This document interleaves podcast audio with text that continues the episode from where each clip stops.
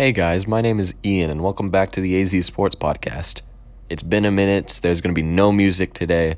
I'm going to try to roll through this episode, try to not have as many as many cut ups uh, as previous episodes have been. But this episode is going to be a, a lot of basketball talk. And I'm going to start off with the Phoenix Suns, who is the team to beat in the Western Conference right now, who look destined to go back to the NBA championship. They're a top five offensive and defensive team uh, when it comes to their rating, and they're the only team to be top five in both offensive and defensive rating. Booker is already blossoming into a two way star. It's something underrated about him uh, on the defensive side that I don't think a lot of national media pundits will give him credit for, and it, I think that's simply because uh, the narrative from when he was a draft prospect, they said he was not a good defender, and it doesn't seem like he'll ever be a good defender. He's been one of the better defenders in my eyes. In the clutch time, you see him. There was a example against the Utah Jazz. It was late game they're up by a couple points. He has to guard Jordan Clarkson, who in the fourth quarter always seemingly gets hot. He guards him on the perimeter the entire time. He forces him into a turnover, dives for the ball for the steal, and they end up getting a bucket off of that turnover. He is also in the top 10 in terms of opponents' field goal percentage on on Devin Booker. He's averaging 32 points per game in the last 10 games or so, and they're on a 10 game winning streak, which is something that ESPN, Bleacher Report, they seemingly are not going to talk about. And it's it's frustrating. This is the this is this is not only my favorite team. This is the best team and they're not going to give them as much spotlight as I think that they deserve. And it sucks. But Booker is a two way superstar, should be an MVP candidate. As important as Chris Paul is to this team, Booker is the best player on this Suns team, and he should be getting some consideration. And speaking of Chris Paul, the dude ages like fine wine. This dude is averaging around 15 points per game. He's, I believe, he's second or he's leading. I remember at one point he was leading the league in assists per game. And just simply put, that duo of Chris Paul and Devin Booker, when it comes to the fourth quarter, they're automatic. I was at the Sun Spurs game on Sunday. I'm recording this on February 1st. This happened two nights ago. It felt like Booker and Chris Paul just could not miss. They were down 12, and I was with my parents. I took them to the game. And I have my mom asking, "Are we really going to win? We look like we look like shit." I tell her that I'm very confident we win. What do you know? We score 36 in the fourth quarter, and it's off of the strength of Book, CP, and the surprising addition of Ish Wainwright. He's a two way player. He's really come onto the scene for the Suns recently. In this game, he was forced to play a small ball five role, like how Torrey Craig did. He was pretty solid on the defensive end in terms of uh, matching up with the size of the San Antonio Spurs. He also is just a bowling ball of muscle. It's really hard to move him. He was a former football player at Baylor. But in terms of being a small ball center, which is something that the Suns have lacked this season, he has really shown now as that small ball five, and it, it would be tough to give him a roster spot, given that we would have to make a move in terms of a trade, in terms of a buyout, and two way players they can't play in the playoffs. So we would have to convert him to uh, a regular featured part of the lineup. But Ish Wainwright is a name to keep an eye on. And throughout this 10 game stretch, we've a majority of those games were without DeAndre Ayton. And I've seen a lot of Twitter personalities and whatnot saying, hey, look at the production that Bismack Biyombo and JaVale McGee and Jalen Smith have had. They don't need DeAndre Ayton. The thing with DeAndre Ayton, I think we all understand how good he is on the defensive side of the ball. I think his threat as an offensive uh, low post scorer uh, is is very missed in these last seven or so games that he's been out with uh, uh, sprained ankle. DeAndre Ayton has averaged 16 points per game along with 10 rebounds. And he's simply the anchor of this defense. He's able to switch out onto the smaller guards, which is something that our big men, Bismack, JaVale, Jalen Smith, they don't really have that great of an ability to close out and defend well on the smaller guards. And Ayton can do that. So in that Spurs game, we saw JaVale McGee get bullied in the in the pick and roll because he had to play drop coverage because he's not fast enough to move up to the point guard and he's not fast enough to move back to the the pick and roll guy.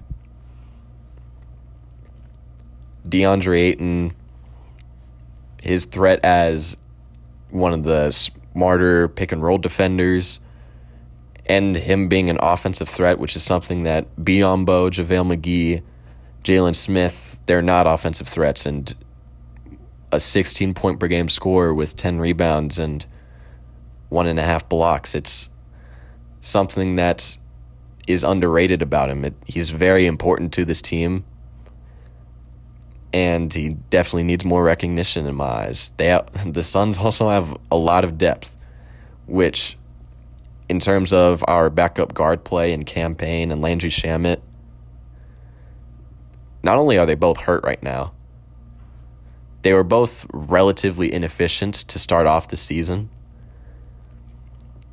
Shamet, in particular, has been really disappointing considering the contract that we gave him after we traded for him Cam Payne as before he sprained his wrist was coming back to life. He was shooting 45% from the field, 40% from 3. And I think with the likes of uh, Bismack Biyombo and Jalen Smith, I think those guys really ease off a little bit for Cameron Payne. He's become a lot more of uh, a role in the defensive game plan uh, for the opponents. So I can understand why it's a little bit tougher for him to get his shot off and why he is shooting inefficient. But I think having Bismack around, and I think the use, I think Landry Shamet has really hurt Cam Payne too. If Landry Shamet was able to hit his shots uh, more frequently than he has been, I think that opens up uh, the floor for Cam Payne a little bit just to start driving in a little bit more. Because then the defense will have to understand that he's not only a threat as a driver, but you also have to look out for uh, a kick out from Cam Payne. And because Landry Landry is one of those guys that you just want to kick it out to him and he'll just take the catch and shoot three. And he's done that. He's just not hitting them and that is hurting Cam Payne to some extent. Which is why I do think we do need another number two guard, another offensive shot creator for this bench. And I'll get into that relatively soon. But in terms of our other depth pieces, Cam Johnson has really, he should be the starter of this team. He's been averaging 15 points and six rebounds as a, as a starter when Jay Crowder has been out. His three point percentage has gone up this year to around 43%. And in terms of being a a stretch four, he's he's quick on his feet, which makes him a very good, very solid defender, I'll say. It, he kind of fits that mold of Jay Crowder, where you just need them to knock down their threes you need them to play solid perimeter defense. They're both strong in their upper bodies. I think Cam Johnson's a, little bit quicker than Crowder. But I understand why you would start Crowder over Cam Johnson right now, just to have Johnson as that immediate scorer off the bench. I think Mikal Bridges has taken another step forward in terms of being able to create his own shot. He's done a lot of these. He gets the pass off of the inbound, he fakes the handoff, and he goes in for the layup. Sometimes, if he doesn't do that, he'll do the fake handoff and then he'll do a mid-range fadeaway and that's always been that's been money for him this season. He's been a very good shooter as well, shooting I be, I would say 40% from downtown. But Mikal Bridges as a 13 point per game scorer, he's he's coming up as a offensive threats, and he's he should be in the conversation for an all defensive team. I mean, he has been he didn't yet hold Curry to his worst shooting performance ever. I feel like that's all that really needs to say about Mikal Bridges. And I was talking about Bismack Biyombo and JaVale McGee and Jalen Smith earlier. It just feels like every team that Chris Paul goes on, their big men just become standout. I mean, we saw DeAndre Jordan make All NBA first team with Chris Paul as his point guard. But Biyombo, he's he signed to a ten day deal, scored fourteen points uh, in two games, fourteen points on average, and then he gets signed for the rest of the season, and now he's starting in place of uh, DeAndre Ayton earlier in the season when we didn't have to when we didn't have Bismack, we had JaVale McGee starting and he was he's known as a per 36 minutes god. When he starts, I think it's really hard for defenders to guard him as a lob threat. And I think that's what he has been. Is just a very good lob threat, a very good rim protector. He's came in and done his role uh, the exact way that Coach Monty has wanted him to perform. And you look at the likes of Jalen Smith, we we see we see him or before the season starts gets his third option, third year option declined. So that means he'll be an unrestricted free agent after this season. When JaVale was out and when DeAndre was out, he was forced to start and that's why we brought in Biyombo. But Jalen Smith is a starter, also averaged 16 and 10. And the difference between uh, what separates Jalen from the other big men is that he's able to stretch it out a little bit. He can shoot the three ball. He's worked very nicely as a a high post worker. And just like everybody else, he's a solid rim protector. And in terms of his play, and given the other players that we have on our roster, like uh, Dario Saric, who's seemingly out for the year with a torn ACL, and given Jalen Smith's play in recent weeks, it seems that a trade is imminent. And that's where I want to move into next is this NBA trade season, and I guess we'll just continue this with the Phoenix Suns.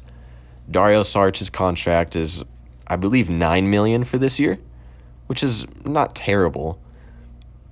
But I don't think getting a an originally non-athletic stretch five. I, you know, if you combine that with the torn ACL, it's it's looking like he won't be much of a factor for the next couple of years. But he has we have Dario as a salary filler.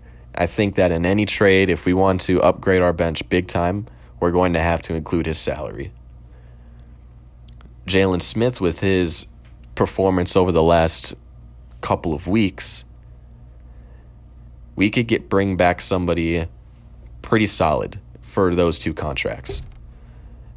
I've seen a lot of Suns fans talk about Eric Gordon as he is on the trade block right now in Houston.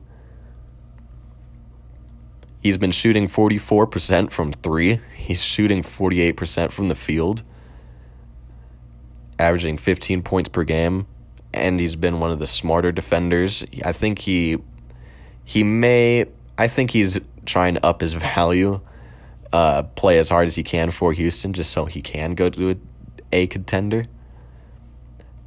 But in terms of every other Suns fan that I see on Twitter, Eric Gordon seems like everybody's number one target.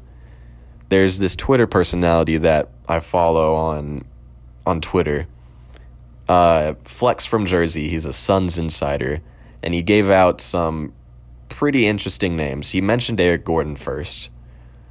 Um, he connected uh, Thaddeus Young back to back to Phoenix, not only as a a trade candidate, but as a buyout candidate, and that makes sense. I mean, Thaddeus Young isn't getting any minutes in San Antonio. They're not trying to drive up his value to get something something great. And it's going to be hard for teams to know his value when he doesn't play. And with his trade market drying up, it makes sense to buy him out and cut your ties. Uh, Flex from Jersey also mentioned players such as Josh Hart from New Orleans, Justin Holiday from Indiana. And he mentions later on of a surprise buyout candidate, which I'm not totally buying now. Uh, he mentioned Goran Dragic as a as a third guard, but I do think that he ends up getting traded to some other team. I, I think Dallas, but I don't think Dragic comes back to Phoenix after that whole fiasco with the the three point guard scheme. But at the end of the day, I do think that Eric Gordon and Thad Young will become Phoenix Suns. I think James Jones went on to a Arizona sports radio show. He talked about how he wants to uh, have sustained con- continuity, that he really likes the team that he has, and that he might just stand pat at this deadline. And I understand if you that he wants internal growth, but there are so many hints in that in that paragraph where he says, you know, if a team is open to a trade, we'll certainly look at it. And I think the Suns understand that they have to go for the championship. I think they understand that Landry Shamet is not not cutting it, and considering that not him and Cam Payne are out for an extended period of time, they have to make some sort of move. And it seems that these injuries to all of these players, it gives a gives everybody a chance to kind of show their worth and show can we really survive with these lineups? It's better that we go through this earlier on in the season than in playoff time where we have to rely on players that we don't necessarily want to rely on. And I think that they understand that they this the time is now. Chris Paul's not getting any younger. I think the rest of the roster is just going to keep getting better with age and time. But you want to maximize our championship odds to the fullest. And I I think that they will end up getting Eric Gordon for some package of Dario plus Jalen Smith plus Elfrid Payton plus a first round pick. It's a lot. And there may be some fans that look at that first round pick and think you probably don't want to trade that pick. It's a future asset. You're already trading away a different asset, uh, a different first round pick, and it's two, three years into the future. But to sacrifice the future for the present, where we have a very legitimate shot to win the championship, it makes all the sense in the world. And the Thad Young thing, I just think that he does get bought out, and I don't think any other team has a great um what would you say like they don't have a great plan in place for him to play. I think that if let's just say he went wants to go to Philadelphia, they already have Georges Niang and Furkan Korkmaz, Tobias Harris, Embiid, Drummond. For any player that gets bought out, especially with the talent of Thad Young, he's going to want to play. He's going to sign with a contender that will give him minutes. And considering that we still need that small ball five and we need a a solid backup four, it just becomes a luxury. I think that he would get minutes in Phoenix. I think he has interest in Phoenix. I think that Thad Young is the most likely player to become a Sun. And Eric Gordon would just be very would just be a very nice luxury to have. So, you know, I don't think that they go past this deadline without adding one uh, new player to the roster. And with that, I could just move on to these other NBA trade predictions that I have. And the main player that everybody loves talking about on Twitter, and I've I've seemingly grown uh, very tired of this Ben Simmons whole ordeal. I'm under the opinion that they have to trade Ben Simmons at the deadline. Now, I understand the the motto that you trade an all-star caliber player for an all-star caliber player.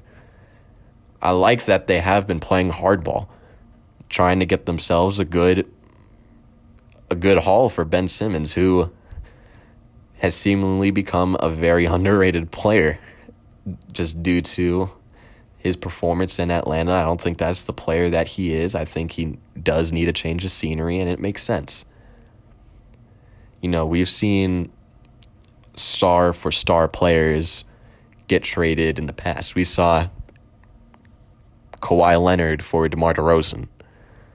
At the time, we saw Kyrie Irving for Isaiah Thomas. We've seen these star for star players before. But I say you trade Ben Simmons right now and you don't look back. I think for Ben Simmons, you kind of just want to do him right. I think Ben Simmons is one of the more valuable players to have in this league in terms of being a 6'10 point guard that is one of the best defenders in this league. And I think he's one of the better finishers in the league when he does shoot it under the basket. And I just think for Ben Simmons and the Sixers, I think that breakup just needs to happen. He's not going to come back. I've I've seen that little blurb of Daryl Morey, the Sixers GM, will make a desperate attempt to have Ben Simmons come back to the team. I, I think that relationship is beyond repair. I don't think he ever comes back. But I say you maximize Joel Embiid's historic season with some talented players. You have a $30 million per year All Star who's not adding anything to your roster right now.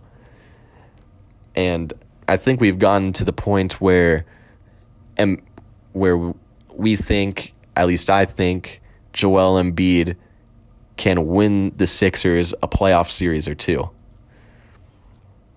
And I think they have solid depth too but I think you have a legit shot at maximizing Embiid's fantastic season so far. You really don't know. I'm a bit conservative on this topic, and I think if you don't trade Ben Simmons and you wait until the offseason for a Harden, which has been the rumor that they're that they're going to hold out and trade Ben Simmons, get Harden in a sign and trade. It's going to be hard to bank on that. I mean, it's I know that we've saw the rumor of James Harden is unhappy in Brooklyn. He doesn't like living there. He doesn't like that Kyrie's missing out games and whatnot. I don't think there's any other place where he has a better shot than Brooklyn to win a championship. And if that's his goal, he might just return. and I understand the Philly Philly part of this, but let's just say you do move him in the off season. Given everything that we've seen in terms of Joel Embiid's health and the amount of missed games that he has year by year, I don't want to say he's made of broken glass because there's certainly a lot of other players that miss more games than him. But I think he does have some level of a health concern and if he gets hurt, seriously hurt next year, and you couldn't maximize on a season where he has been really healthy, I think that isn't the smart thing to do. So uh, that's where I'm at with Ben Simmons. I think they have to trade him. They're, I don't think they are going to trade him at this deadline, however. I just think that, that Morey is going to keep playing hardball until he gets what he wants, and that's typically what he's done in in years past. He get he always gets what he wants, and if he ends up getting James Harden out of this whole Ben Simmons fiasco, good for him. Along with that, I don't think Jerami Grant gets traded at the deadline either. I think uh, any team that's interested in him I think they're all contenders. And Jerami Grant thinks of himself very, very highly as a scorer and as a primary option on a championship contender. Which, if I'm Phoenix, if I'm the Lakers, if you wanted to make a push, if you were the Memphis Grizzlies, you have a number of players that are the primary options. Chris Paul, Devin Booker, DeAndre Ayton, Ja Morant, um, and then you could throw in a mix of Desmond Bane, Dillon Brooks, uh, Jaren Jackson Jr., and you know other te- teams like the Lakers that you know they have Russ, LeBron, Anthony Davis as the primary options. I think Jerami Grant, if he gets traded to a contender, becomes like a Marcus Morris type of player. Not in the sense that they have similar playing styles, but in the sense that Marcus Morris will take whatever he can to get a bucket.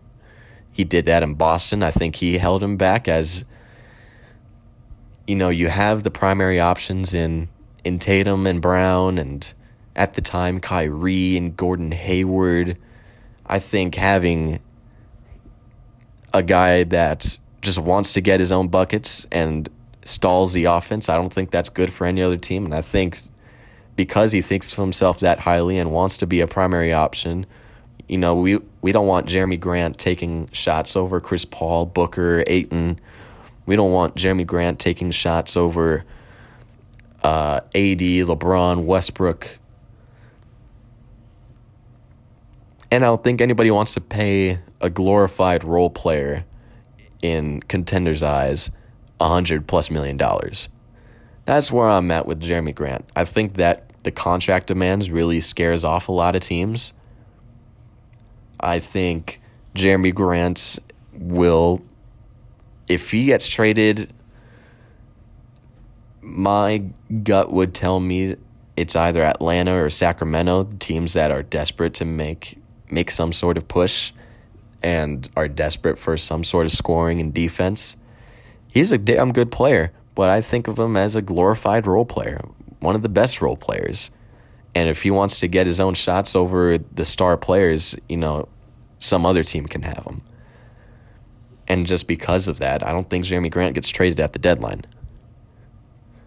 Now, I have a couple more predictions in terms of uh, trade packages that I think will happen. I have one bold prediction that it's bold. I'll say that.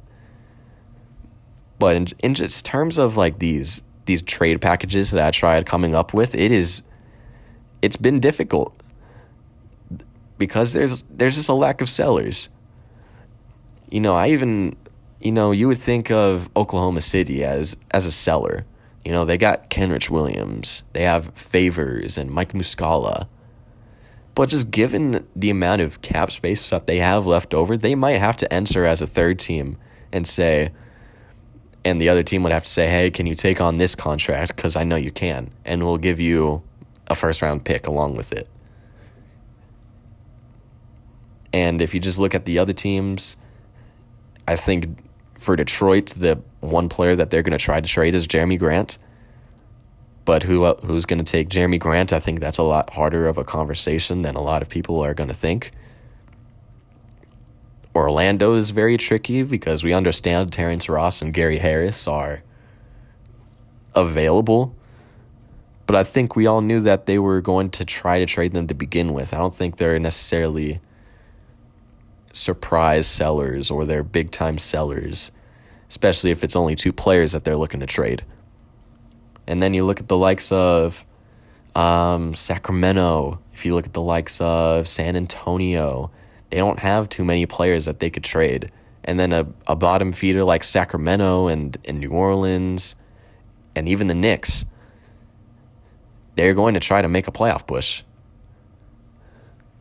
I think the Kings are the most likely team to be selling off a lot of their players, but I think they're selling their players in order to make a playoff push. And I think that's easier said than done. But the lack of sellers, with the lack of sellers, I think we're going to see a lot of lateral moves in terms of like contenders trading with contenders, is what I'm trying to say. So I think for my first predictions, I think Indiana makes two trades, and those being a Miles Turner trade and a Caris LeVert trade.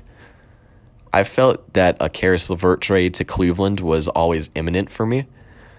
I think that at the at the deadline, I think LeVert will be there as a as a, another shot creator for for Cleveland. I don't think I think Rondo's a good backup point guard, and I think Darius Garland is pretty damn good. But if you look at the likes of Isaac Okoro and uh, Cedi Osman, there's not a whole lot of offensive creation from either of those players. I think they get their buckets off of either catch and shoot, three pointers. You know, that's what Cedi has been, and he, he's been damn good this season. But Isaac Okoro is he's mainly a defender. I think he's still raw on the offensive end in terms of uh, jump shot consistencies. But if you could get yourself a Caris LeVert with that Ricky Rubio contract that they have, I think it'll cost a little bit more. See, packages are very tough to to come up with because one side is going to get a lot more than the other. So the projected trade that I have, and you could make up your own package if you'd like. I put in LeVert to Cleveland for Rubio plus Dylan Windler plus a future first round pick plus a future second round pick. You get, I think, LeVert fits right into Cleveland as that shot creator for them. In terms of Indiana, you you're trading that expiring contract for that expiring contract and Ricky Rubio, you're going to get some money off the books for next year.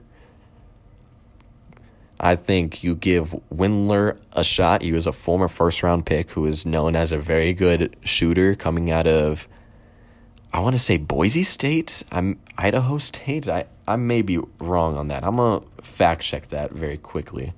I think he was Ooh, not what I thought. From Belmont. But he was a good shooter coming out of that draft class. And just given that they don't have a whole lot of talent outside of Sabonis and Brogdon and Warren, and a lot of those players are they're out right now. You may as well give Windler a shot, and if you and if he's not that good, you cut off your ties. But you get yourself a future first round pick and then an, another second round pick. You mainly traded LeVert for assets, for draft capital. I think a package like this is reasonable to some degree. I think in terms of players and player production for this season, it's going to be a lot harder. But I don't think that you're going to get uh, multiple first round picks for Caris LeVert. I don't think that's ever going to happen. But LeVert to Cleveland for this package, I feel that it's reasonable, but again, all these trade packages are subjective and if you have a better trade, you you'll let me know. Now the second Pacers trade I said was Miles Turner. I think with him it's going to be a lot harder to trade for him and I think that's it makes sense. He I mean he's out with a a foot injury. It's a lot harder for uh, teams to gauge whether he is going to be available when the team needs him for playoff time. I think it's going to be a lot harder to move off that contract for this season. And I think if they don't trade him this this trade deadline, they'll absolutely look at the offseason and look at their potential packages for Domantas Sabonis and for Miles Turner, maybe even the likes of Malcolm Brogdon if they if they would have liked. I think the obvious center needy team is Charlotte. I think with this injury, and I think he was going to go to Dallas before his foot injury became a legitimate issue. But Miles Turner um, and his foot injury makes it a lot easier for Charlotte to make a move. And personally, I don't think that a package of Mason Plumlee plus PJ Washington plus a first round pick is going to get it done for the likes of Miles Turner. I put in this trade package of Miles Turner and Jeremy Lamb for Gordon Hayward. I think if Indiana wants to retool and enhance their roster,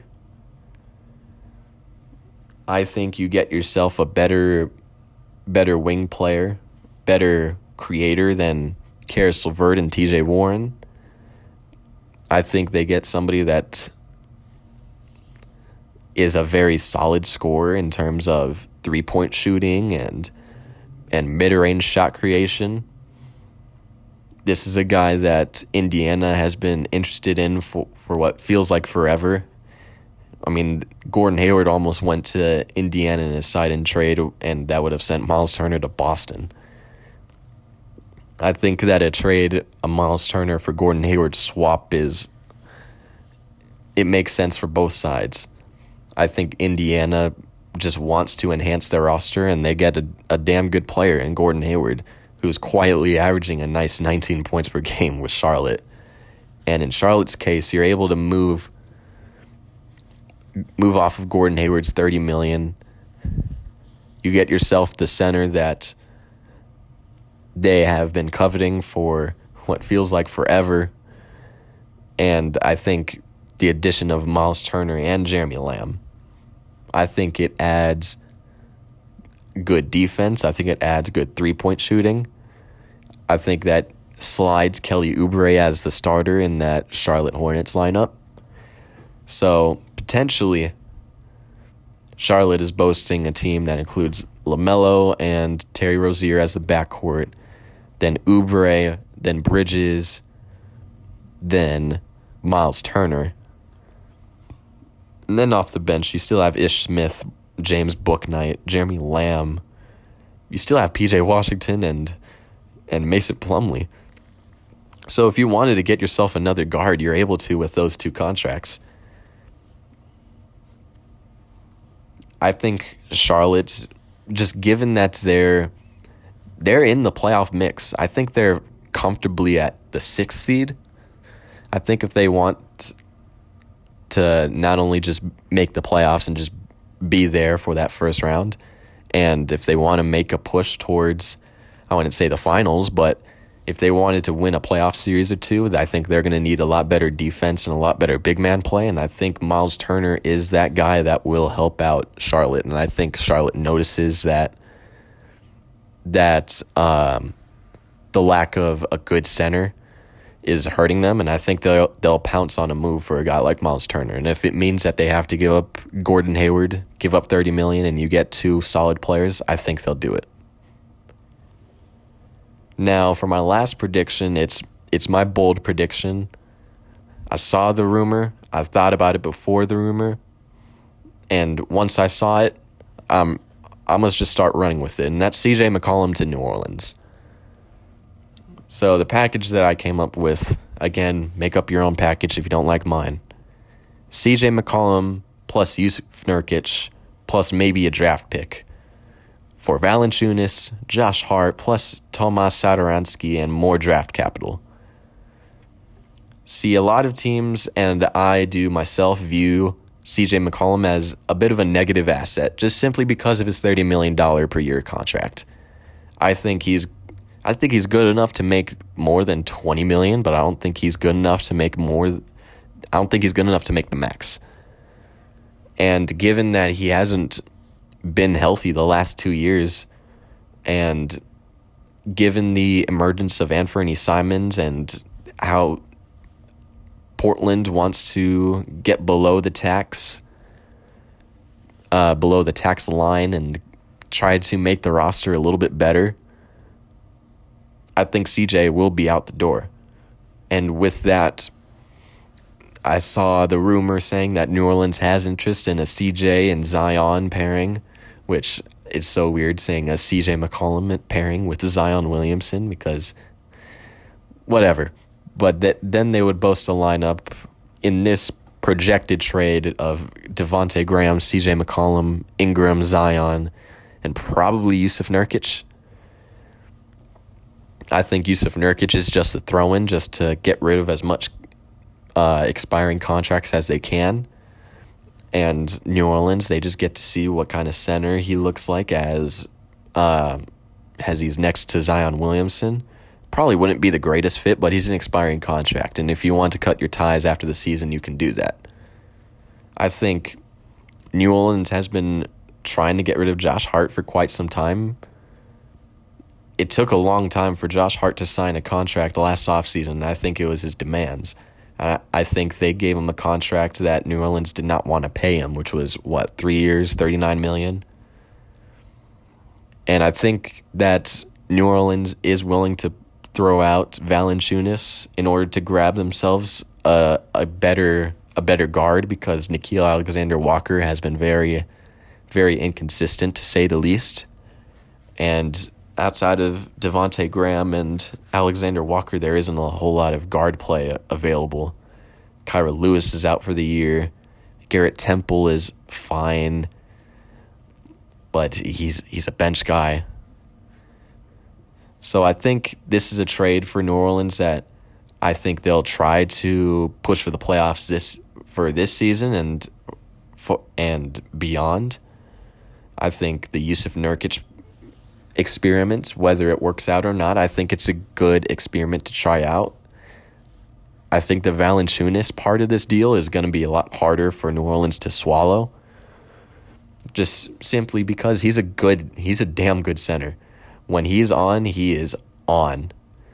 And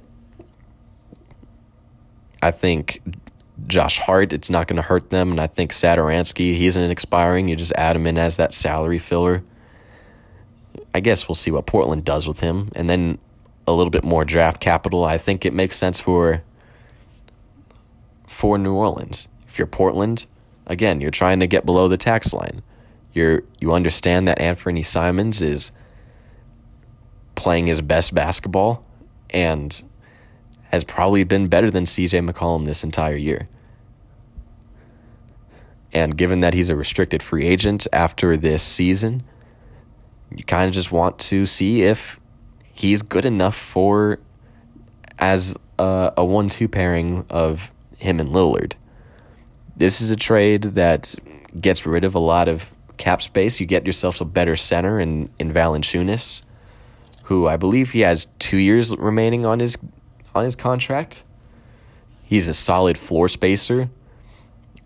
He's also really strong to the point where he's it almost seems like he's unguardable in terms of a lot of the centers in this league as a low post scorer. I think his defense isn't the greatest, which if you want to improve your defense, you know, he's kind of not the guy to to help you out in that department. But if you wanted more scoring on from the big man side of things, I think Portland gets themselves a really good player for that. Now, Satoransky, you can do whatever you want with him. He's an expiring. He'll be gone after the season. And Josh Hart, I think, is a very interesting piece. I think, in terms of wing defense and and the ability to stretch the floor, I think Josh Hart has an underrated aspect of that, or has that underrated aspect that I don't think a lot of fans have been taking notice of. So this is just a way of saying this is the long way of saying saying that Portland needs to cut their ties. They need to get below the tax line. They have to enhance their roster. They have to get better on all faucets. And CJ McCollum, he's a fan favorite. Jusuf Nurkic, he's a fan favorite. They've been on this team for, I would say, five years, six years. But this is a move that is necessary in order to keep Damian Lillard happy, in order to see what pieces will fit around Damian Lillard. And I guess we're just going to have to see with that. I mean, that's my bold prediction. I think that'll be the best player uh, at this deadline to be traded. And just given everything in terms of the lack of sellers, and there's going to be a whole lot of whole lot of buyers. This is going to be an exciting deadline. We're just going to have to wait and see. Okay, so I lied. This is not. I ended up having to cut it off because I had to go to class. But I still have a couple more topics in regards to some other NBA teams that I want to talk about. First being the Utah Jazz. They lost 10 out of their last 12, I believe and it's it's unfortunate. They made some solid signings last year in the offseason, bringing in Hassan Whiteside to be the the bench rim protector uh, when Rudy Gobert is out. They brought in Rudy Gay for some more uh, scoring punch. It's just unfortunate that the signing of Rudy Gay is really not paying dividends. I think he's one of the better buckets in the league. And there is a point in the Suns game where through 18 minutes he only attempted one shot. And that's without the likes of Conley and Mitchell and Gobert.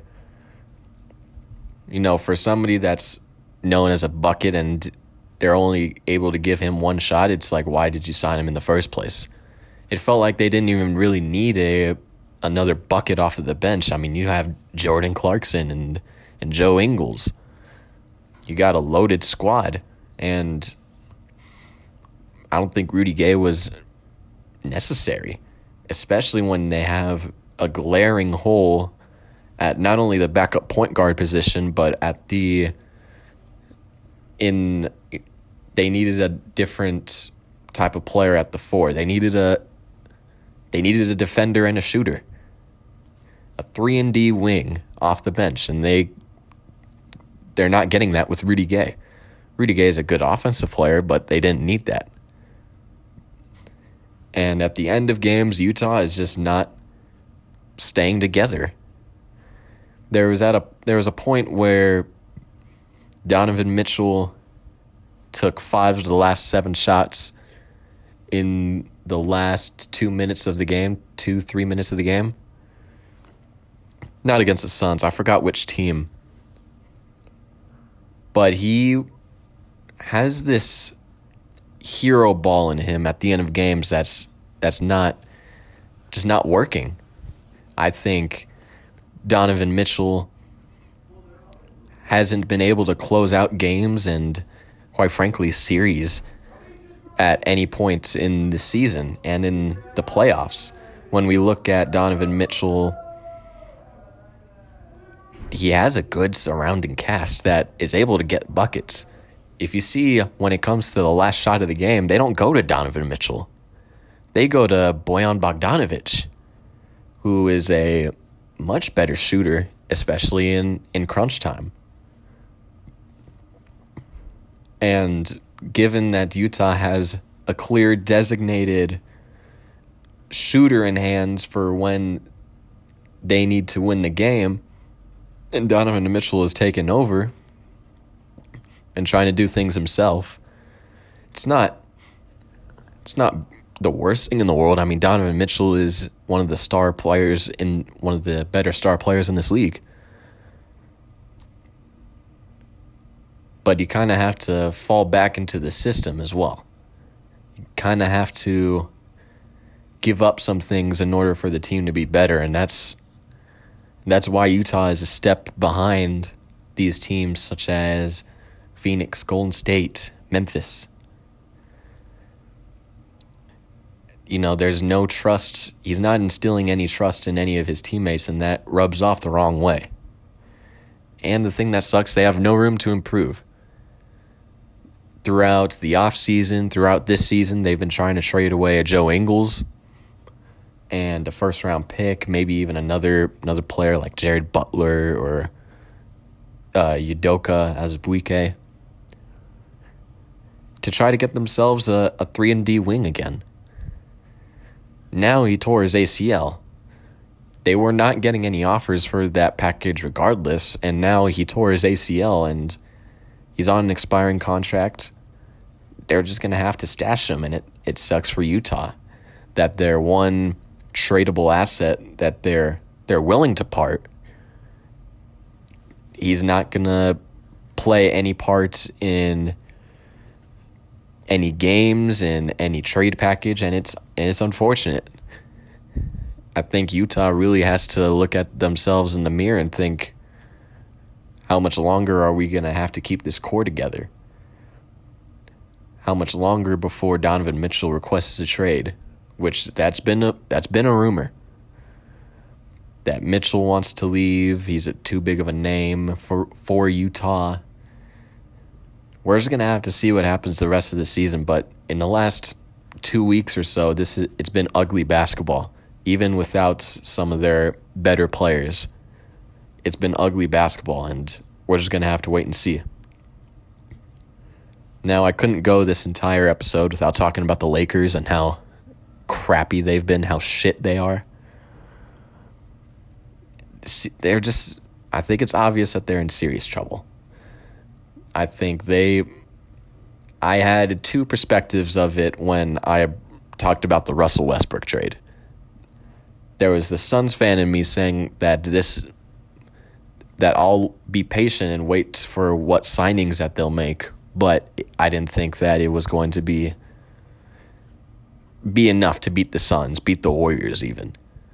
And then I brought up the the NBA fan in me and the part that I truly believed that LeBron was going to level up Russell Westbrook and level up his other teammates, unlike how he did the year before. And unfortunately, that's there has been no change. There are 24 and 27. Anthony Davis has missed six weeks of the season. He's back, but now LeBron's hurt. Russell Westbrook is still ineffective for this squad and uh, like what what we're seeing in terms of their roster and the contracts that they give is is what we get. There's a reason why players like Kent Bazemore and Trevor Ariza and Wayne Ellington and Malik Monk and Melo were all signed to minimum contracts. Nobody in the league, not a whole lot of teams in the league, believe that they're big contributors anymore. And nobody's playing at the pace that Frank Vogel wants to play at, and I don't think that he's been a problem at all. Uh, contrary to some Lakers fans' uh, beliefs, I guess. I guess the NBA fan in me was wrong, and the Suns fan in me was right. I just want to say that last year in the playoffs, we all expected the Lakers to go deep, and that, and it was only because LeBron has always been known to not only carry his team but somehow make his teammates better, better in the sense that they they'll end up going to the championship. That didn't happen last last season in the playoffs. They get bounced in the first round. And it's not happening again. This time with an with arguably a better player. Arguably. We can debate that now. But it seemed that there was no point in trying to break up a functioning Lakers team that had good players. As much as fans didn't want to believe it at the time, KCP was a functional player. Same can be said for Kyle Kuzma. And Dennis Schroeder even. You know, he had his his moment in the playoffs where it was uh that's that's bad basketball, Dennis Schroeder, but he's being played out of position there. That's my belief, at least. And the Lakers, they're they're trying to come up with some sort of trade to improve their team using Talen Horton Tucker, Kendrick Nunn, and a first round pick. And given that Talen Horton Tucker having a very bad season and Kendrick Nunn not playing this entire season, the first round pick is appealing. I think the next available is 2027 and that's a fairly valuable asset to have for any other team. But Talen Horton Tucker at the production that he's giving the Lakers is not worth 10 million. Given that Kendrick Nunn hasn't played this entire season, he becomes a negative asset. So the Lakers, if they want to get themselves like a Terrence Ross, a Jerami Grant, they're gonna they have to make some major changes after this season. I think that's very apparent apparent. And just simply put, you can't have these minimum guys uh, that are forced into minimum contracts to play major factors for your team anymore. I think that's that's made apparent to the Lakers, and I, I think that they're going to make some sort of change to their roster come next season, maybe. But even then, like Russell Westbrook's contract is so hard to trade. They can't really get much better anymore with those three ginormous contracts of Westbrook, AD, LeBron.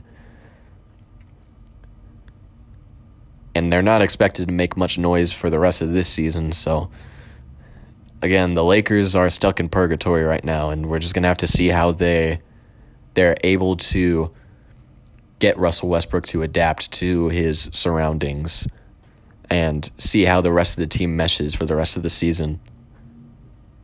Now, there's one more topic that I did, do want to go into, and that's the Eastern Conference and the the race to the number one seed. It's extremely interesting.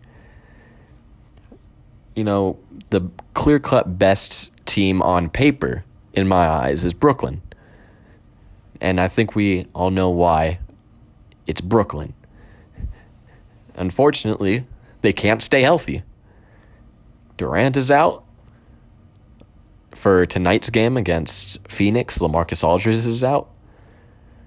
And I think the fact that Kyrie is a part time player, it's concerning. And now Brooklyn kind of has to think about their playoff chances in this way. Do you want to play do you want home court advantage and if you need it in a game 7 do you do you get home court advantage without Kyrie or do you not get home court advantage and when it's time for those critical games like game 7 you're able to have Kyrie oh my my head really hurts from just thinking about that that's it's stupid that we're even having a question like that. There, the COVID stuff is playing a big, big uh, role in this in this league in this season. And even then, like Joe Harris is out, Paul Millsap is unplayable, and they're trying to get rid of him. You can only get so much out of Patty Mills, DeAndre Bembry, and Bruce Brown, and Jevon Carter even. And then we look at Milwaukee. You know, they have Brook Lopez out as well. who is one of their major pieces. But I don't know, like this the team feels uninspiring and they're not as dominant as I hope that they would be, to be completely honest. I mean, Jrue Holiday and Khris Middleton have been playing fine. Nothing exceptional like how Giannis is. And I think that's the problem. You got an exceptional player and everybody else is playing fine. And you can't have just fine around somebody exceptional. And it's hard for them to make a move too. And I, you know, will they even think about making a move at the trade deadline? Probably not. Maybe in the buyout market. But Milwaukee is a very hard team to to gauge too. I think Chicago I think their injury bug as as well has been uh, very impactful. Pat Williams has been out for damn near this entire season. Lonzo's out for an extended period of time. Same with Alex Caruso. And now all of a sudden their defense will probably start plummeting. LaVine's a fine defender. DeRozan's put in more effort. Vooch is not a good defender. Derrick Jones Jr. is out. What players do they have that can keep that team afloat as a top 10 defense? I think all three of those players played a major role in having one of the best defenses in the league. And they really connected with everybody on that team in order to have good team defense. That's why DeRozan looked pretty damn good on the defensive end this entire season. You know, I'm not worried about the duo of LaVine and DeRozan falling apart in, in terms of scoring, but they might have to carry a heavier load given that Coby White is inefficient. Dosunmu is he's a rookie. He'll make his mistakes. It's hard to rely on a rookie, especially when you're trying to make a push towards the championship. And who else? And Vooch is very, very underwhelming. Then we look at Philly. You know, it's all about Embiid. And not too much help everywhere else. You got players in Philly that I think have great skill sets to fit around Embiid. Again, everything is going to be connected back to Ben Simmons for me. I think if they trade him, they get better. Especially in this season where Embiid is having he's he's the leading MVP candidate. Where you have an MVP candidate in your hands, you kind of need to maximize his season. You know, I like Seth Curry. I like Thybulle and Maxey. I think they're damn good players. I think they just need one more alpha. And Cleveland, it's. Do we really believe Cleveland is going to be the number one seed? I love their team. They're one of the most exciting stories in the NBA. I love Garland. I love Evan Mobley, who's going to be a, a superstar. And Jarrett Allen has been nothing short of amazing. Their depth kind of concerns me. I like their players. And I love their coach who's really keeping that team afloat but I don't think that they have the that firepower to break ahead of Milwaukee, Philly, even Chicago, Brooklyn, Miami, and that's the next team, Miami, who's whose bench is a little bit hit or miss. I think Tyler Herro, he has he's had a great season. I think in the case of Tyler Herro, he'll have his moments where he'll be shooting 5 of 21. And Jimmy Butler and Bam Adebayo are nice. PJ Tucker is nice as well. Duncan Robinson has been relatively disappointing from beyond the arc, where they have to be playing uh, a lot of other guys that I don't know if they would be playing on other teams. I'm I'm talking guys like uh, what is his name, Gabe Vincent, who who's played well as a backup point guard, and then Max Strus, who has been the alpha shooter for that uh, Miami team. But even Max Strus, he has his inconsistencies because he doesn't have that very many NBA reps. Same can be said for Gabe Vincent. I think that they're going to be a damn good team come playoff time, but who who knows who comes out of the East at this point? There's so many teams that they have so many strengths,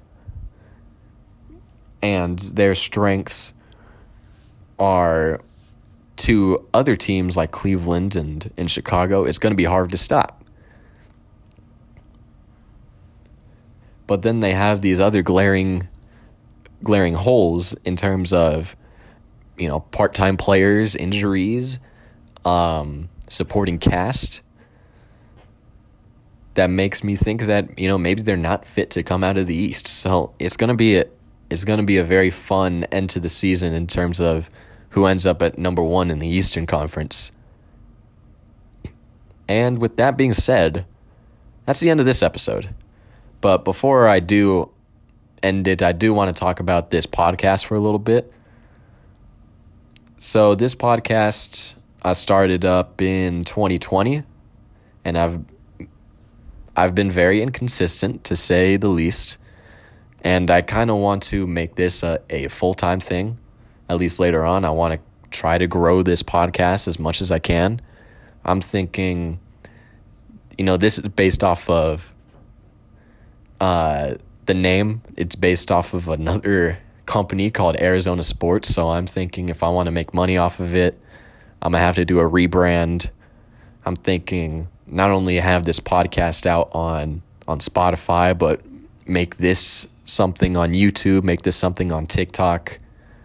Just try to grow this um, podcast as much as I can because, quite frankly, whenever I do have the chance to talk about basketball and football and Suns basketball and Cardinal football, it's a lot of fun.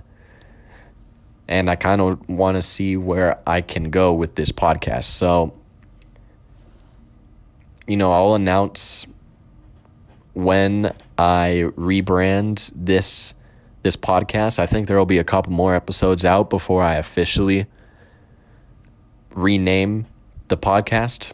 But in the meantime, you know, it's been fun. It's been Ian.